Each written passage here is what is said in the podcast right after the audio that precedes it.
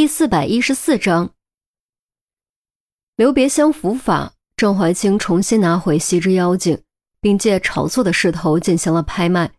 在中外总共十余位大财主的激烈竞争下，最终西之妖精以八亿元人民币的价格被德国的罗斯柴尔德家族收入囊中。毫无疑问，无论从任何角度，这都是一场绝对成功的拍卖。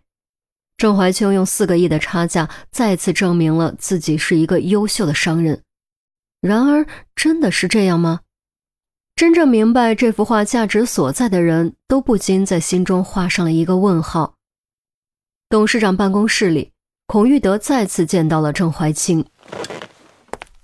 哎呦，孔局，今天吹的什么风？怎么又把您给吹来了？郑怀清热情接待，并招呼新秘书沏茶。孔玉德坐下，一点绕弯子的意思都没有，直截了当的问：“你把喜之妖精给卖了，到底什么意思？”“ 没什么意思，我是一个商人，能赚的钱为什么不赚？八个亿呢，这一转手我就赚了四个亿，多划算呢！再加上股票疯涨。”我都有点不好意思了。郑怀清呵呵一笑，依旧镇定自若。少给我打马虎眼儿！你和洛飞流在电话中早就说过，你是为了弄清画中女人的身份，所以才高价拍下了喜之妖精。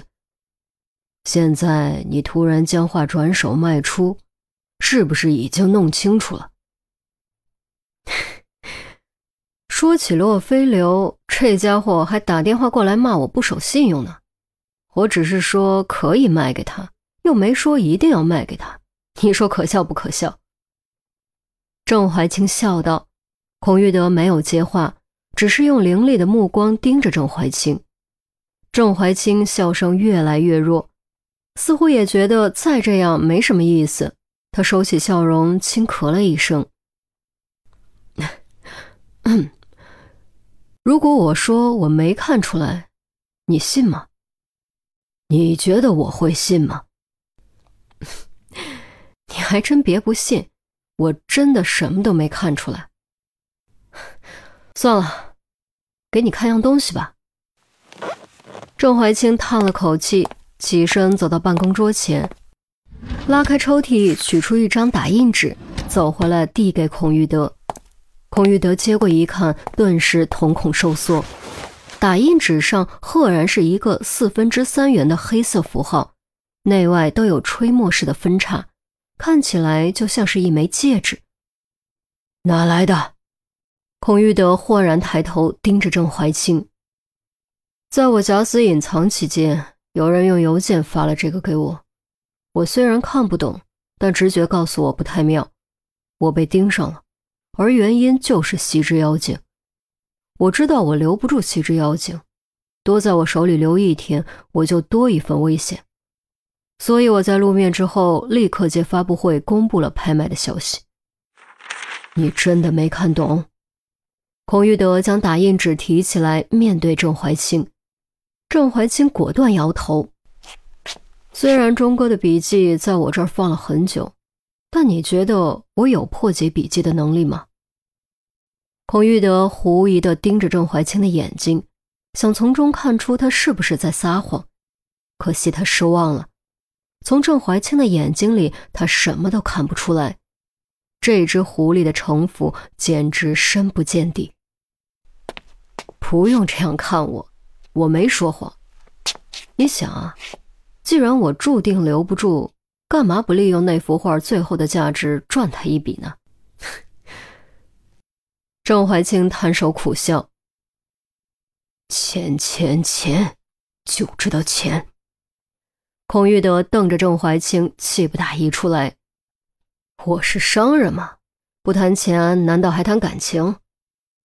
郑怀清说着，话锋一转：“不过你们的注意力或许可以挪一挪。”比如参与拍卖会的人，比如成功拍走那幅画的人。你的意思是，给你发这张图的人，极有可能就是参与拍卖的竞拍者之一？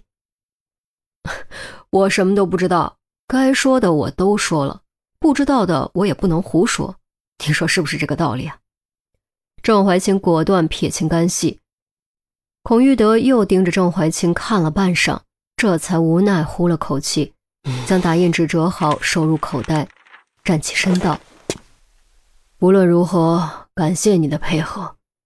以后如果再有类似的东西，记得联系我。这不是你能应付的。”“好的，好的，一定，一定。”郑怀清连连点头，也站起了身。不用送了。孔玉德转身就走，直到孔玉德离开，郑怀清才将门反锁，走到书架前，打开了密室开关。密室门缓缓开启，曾经被钟离割坏的沙发早已换了新的。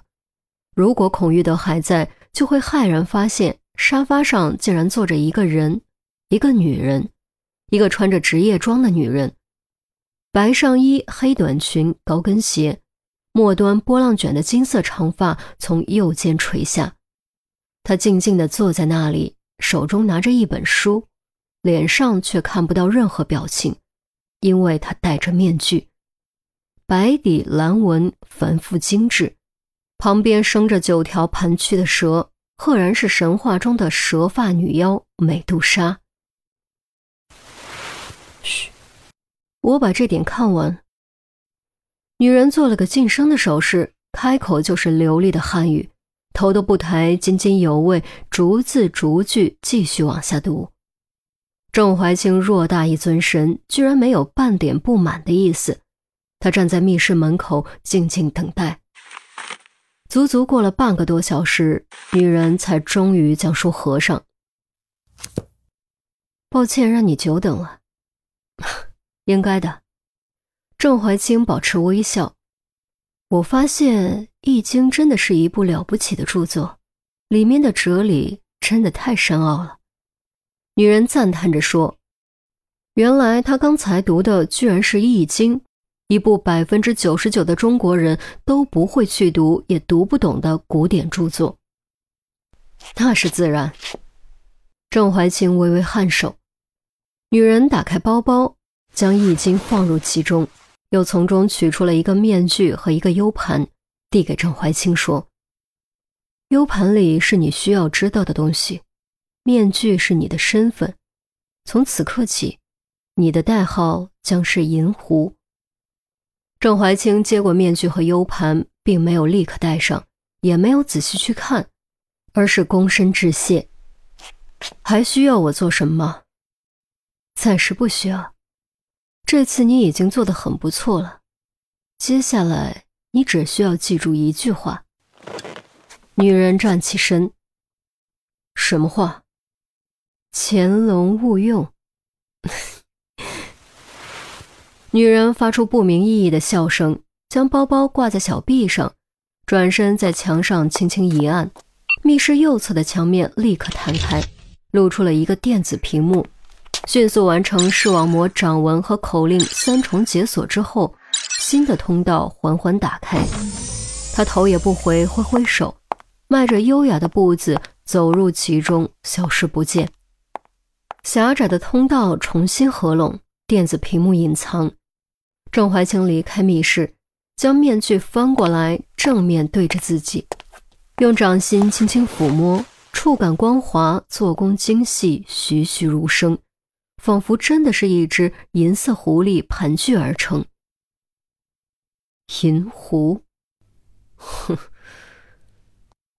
郑怀清也发出不明意义的笑声，俯身从底层抽屉里取出一部老式手机，迅速拨了个号码。很快，电话被接通，那头却没有传来任何声音。郑怀清毫不惊讶，淡淡的说了一句，便果断挂断了电话。到手了，他重新把手机塞回抽屉里。郑怀清拿着 U 盘和银狐面具，走到落地窗前，居高临下俯视着这片众生如蝼蚁的世界，冷笑着念出了女人最后留下的四个字：“潜龙勿用。”